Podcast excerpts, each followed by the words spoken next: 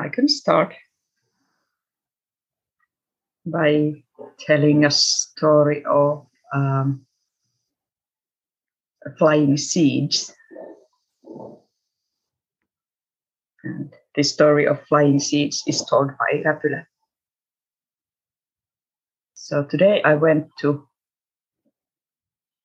to the hunter-gatherer world to um, listen to things around us. And I walked uh, on a street that I hadn't been walking before. And suddenly some uh, some very fluffy seeds uh, surrounded me. They were flying uh, off from a tree, and there wasn't it, the, the weather wasn't very windy, but but uh, moving enough so that they could they were not flying straight forward, but they were like playing in the wind and in, on air, and they looked very playful and very curious, and uh, I thought that they are they are kind of um, they are not trees yet, but they are like they are having now one part of their life, and some of them won't have any other parts, but some of them, few of them, will transform into trees later. But now they were just flying seeds, and uh, they didn't pay much attention to me. They were just like they were too too uh, um, they were flying together and they were having fun and they were like uh, experiencing the world. So they didn't have time to pay attention to human beings. I think they were mostly paying attention to to air like uh, how the air moves. And clearly they were moving together like in a group. Uh, so it was nice to see them. And it was also nice to see uh, this moment of their life. And then I stood there for some time looking at them and enjoying their, their moves. But then I continued a little further and I, I chose another path that I haven't been using before. Uh, the place is very uh, um, familiar to me. But for some reason, there are few parts that I, I never take. So today I took those parts. Parts. And on the second path, I had an account. Uh, I had an. Um, okay, I met a baby bird. I think uh, it had uh, it had left the net too early, so it was uh, I think that it had dropped on the ground, but then somehow it had uh, climbed in a very, very, very small spruce tree. And it was sitting there staring at me, but not moving. Like I couldn't see it breathe or I couldn't see it blink an eye. It was like uh,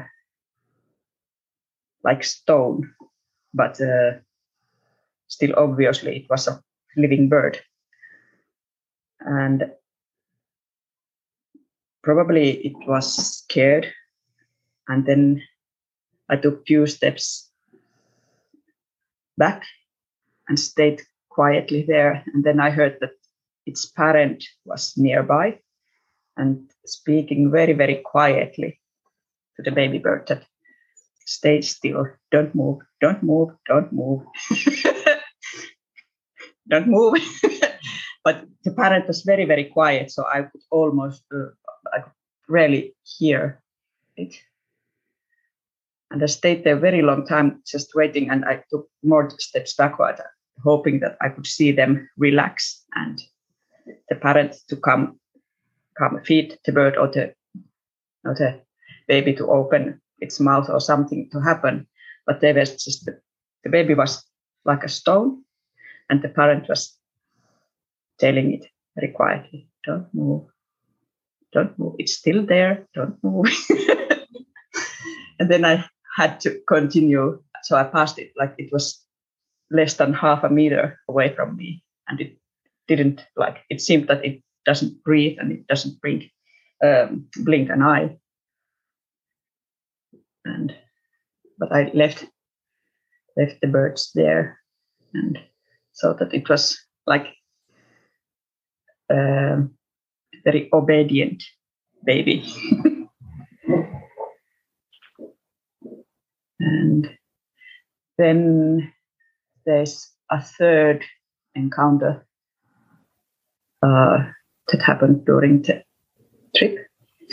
Uh, around here, where where my shadow lives, there are many humming buildings, and uh, my shadow is quite irritated to their noise, to their sound, because they're humming constantly day and night. And today, when I was walking, I heard some new new hums from different houses, and started to think why why are they making this noise and or this sound and what what is the message in the sound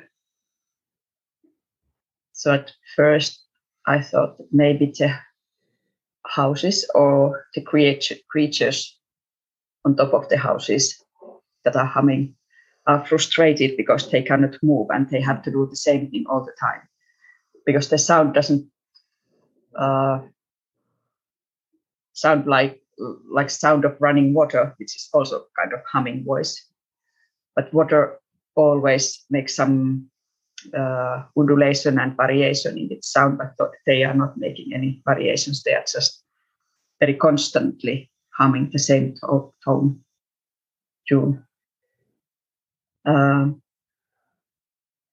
so I thought that maybe they are just like frustrated and humming for someone to notice them and to make some some uh, changes in their lives. But then, after walking more and hearing more of them, I started to realize that maybe they are humming to each other. So only one house's uh, sound is monotonous, but if they combine each other's sound, then then it becomes more textured and more like singing together. It might be that they are singing together mm, and like joining each other's voices. And then in the end, just before I left the hunter gatherer world, I realized that they might also be humming to human beings, just to assure that everything is okay and they are doing their job. And the humans don't need to be worried of their them. And yeah, and that was the last thought of this work. So this was the story of flying seeds told by Räpylä.